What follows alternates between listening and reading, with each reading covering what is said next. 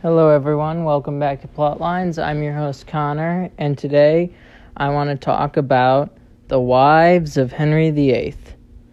And I think I think people get a, a misnomer about the fact that um, it's often, or just the fact that Henry VIII is such a horrible figure and such a painful painful king and a tyrant in many many many ways.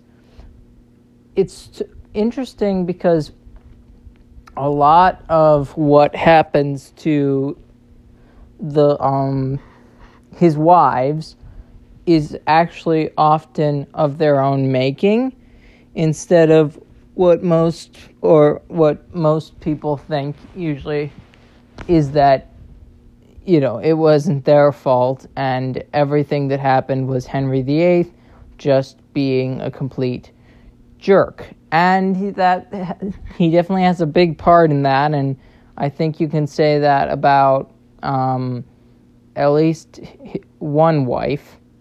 And I think you could make an argument for a few others, but the most uh, prominent one, he did have a horrible uh, sort of effect on overall, and it really wasn't their fault, and it wasn't, you know, it wasn't like karma, you know, it wasn't what goes around comes around.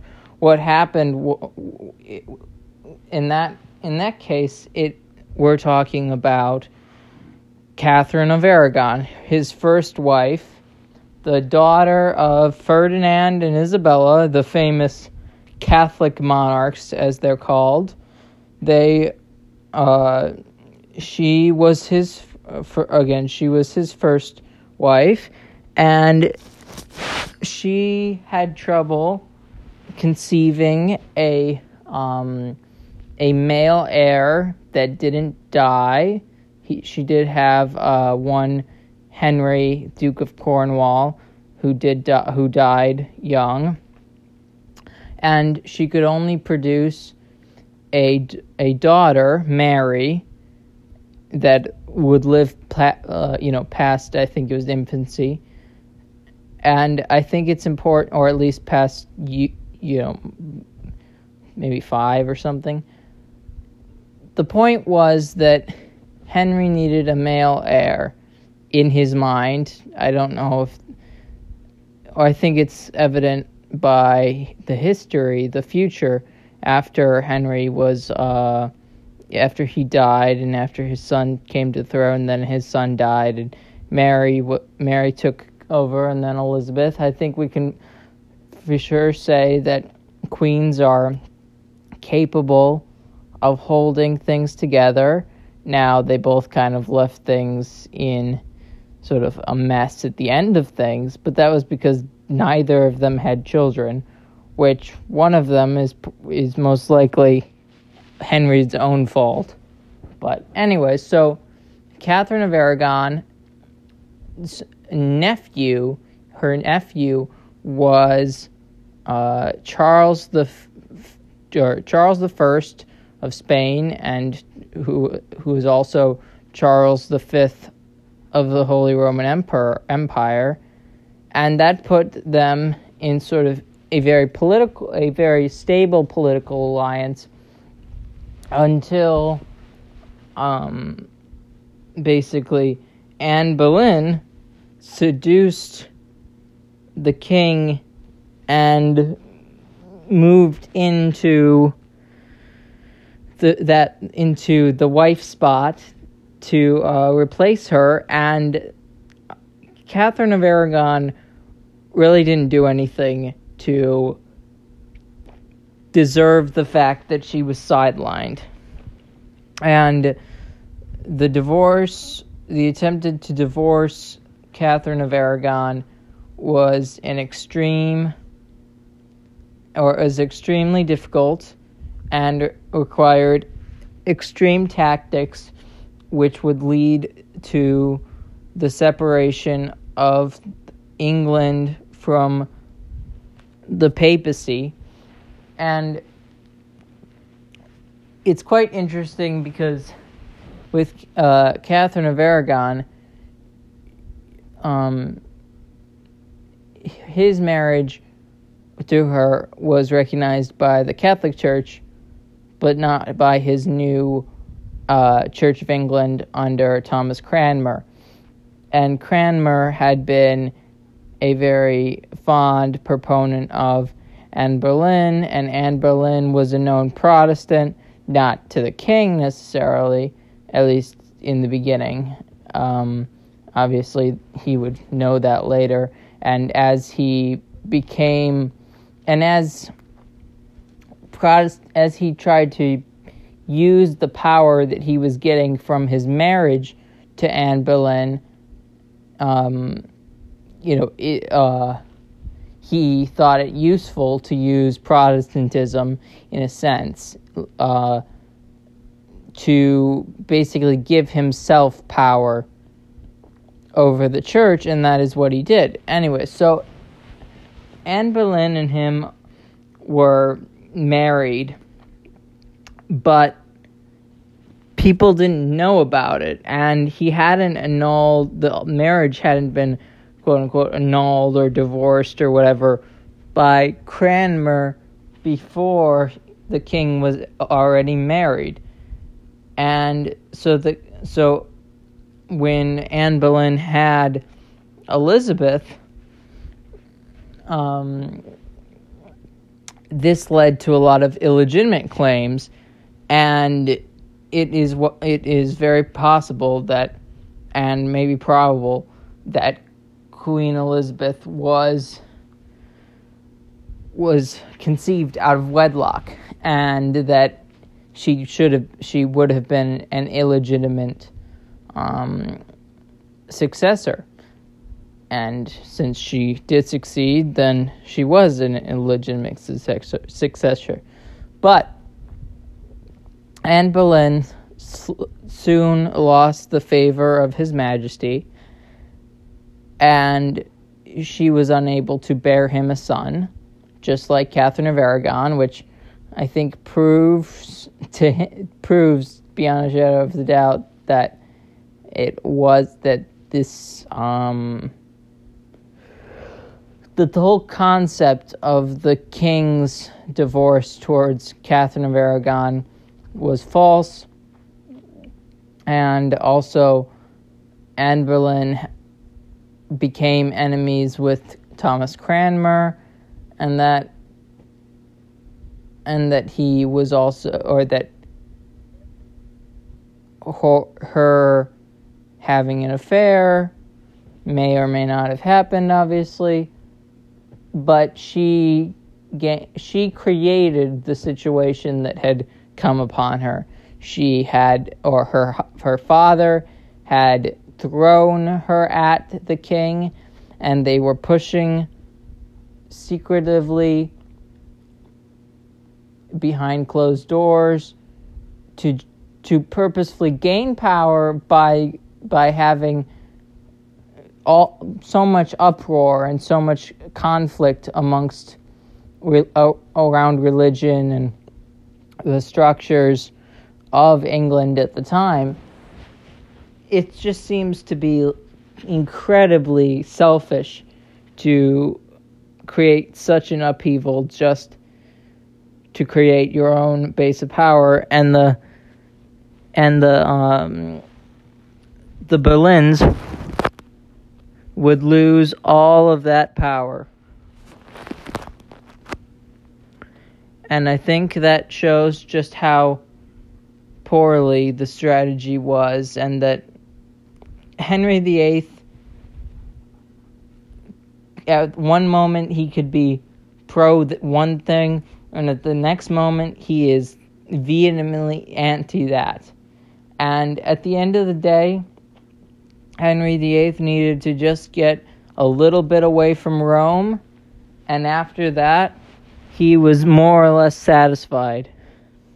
And the Boleyns were pushing him to a place he didn't want to go, and you know what happens to people that push Henry VIII into places where he doesn't want to go?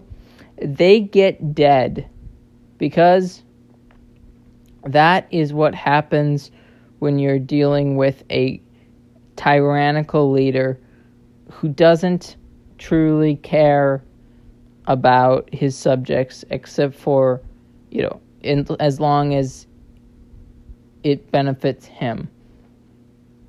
And Anne Boleyn you, was beneficial to him for the certain for the short marriage they had, but at the end of the day, she didn't provide a son, and she challenged his authority. So Anne Boleyn, done, dead, executed. Also, I think she was executed for being a witch, which, I mean, other than I have no idea. And on the other hand, it's like, what do you call a woman who uses everything about herself, about about you know, basically using herself to gain power for her family. And it's basically like she's using her body to do so. I mean, what else would you call that? But a witch. A little bit. Anyways, um, I think I'll be uh, actually making this into two parts because the next one is oh Jane Seymour. But before I get to Jane, the uh, Anne Boleyn's marriage was also was declared invalid by uh, the Church of England, which is interesting because it was invalid. It was considered invalid by the Catholic Church, and now it's uh, considered illegitimate, by, uh, uh, like it didn't happen by the Church of England, which means that arguably the only uh, legitimate wife so far was uh, was Catherine of Aragon. But the next legitimate wife, because the Catholic Church would obviously legitimize this marriage, because you know there's no reason not to, because he was our, you know, oh because Catherine of Aragon had died. There's rumors that she had been poisoned. Who knows if that's true? But Jane Seymour, I discussed possibilities of what might have happened if things went different with Jane Seymour, but Henry VIII supposedly truly loved Jane Seymour, and interesting enough, the propaganda afterwards in history has been that she was a Protestant, but that is completely false. She was a Catholic. She was pres- she was uh, um, she had great loyalty to uh, the old the old ways, and she made sure to uh, push for the reconciliation. Reconciliation. Re- wait. The she pushed for the king and his daughters to be reconciled, and that Queen uh, that Mary would be put uh, back into the line of succession, which by his own logic, may be possible, but uh, Elizabeth, by his own logic, would not be legitimate because he had just declared his entire marriage to Anne Boleyn illegitimate.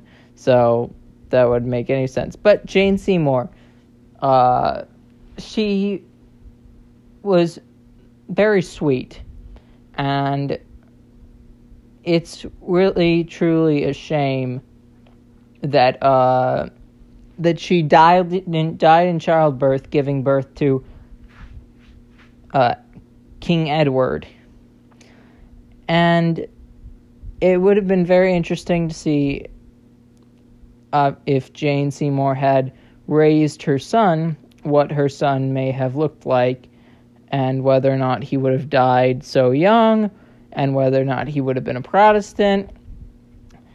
Also, when Henry VIII died, she may have been regent, theoretically, if she had lived that long. Also, you wouldn't have gotten the you know the rest of sort of the um you know the group of wives, which is just bonkers that he has six wives, which I guess depending on your counting, you could argue that he only had three wives. Um, which, it, or four wives? Maybe four wives. Four wives, maybe four wives. Yeah, that makes more sense. Four wives. Two being illegitimate or non existent, and then the rest being legitimate marriages. Um, but Jane was very caught, was very sort of um, sort of laid back in her movements. She was very much a, a cautious player of the game, if you would, when it comes to court politics. And that served her very well, especially dealing with Henry VIII. And she got half of what she wanted to accomplish before she died. I guess a little more if you if you think about it, maybe 75%. She didn't get her uh, she didn't get Henry's daughters to be put in the line of succession even though that would eventually happen. Um, but she did get him a son, which was very important to him, obviously. And basically, the whole point, this whole dumpster fire of a history happened, which absolutely is bonkers, in my opinion. And I just can't fathom the fact that that basically needing a son almost destroys a, a society.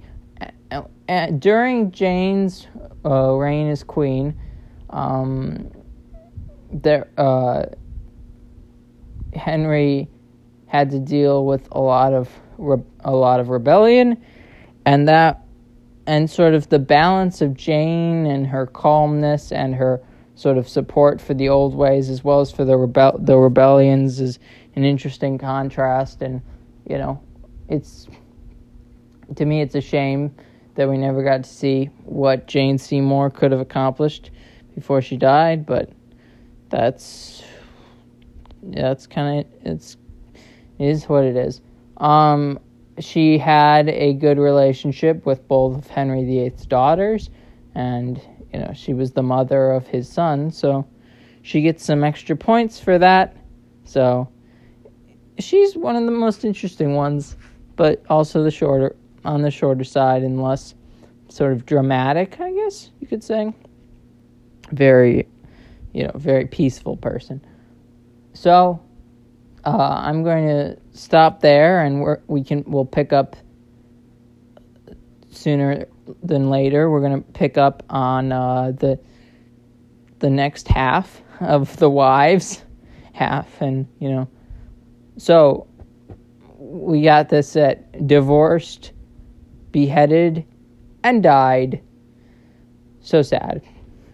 Have a great one, everyone. Please like, share, and subscribe.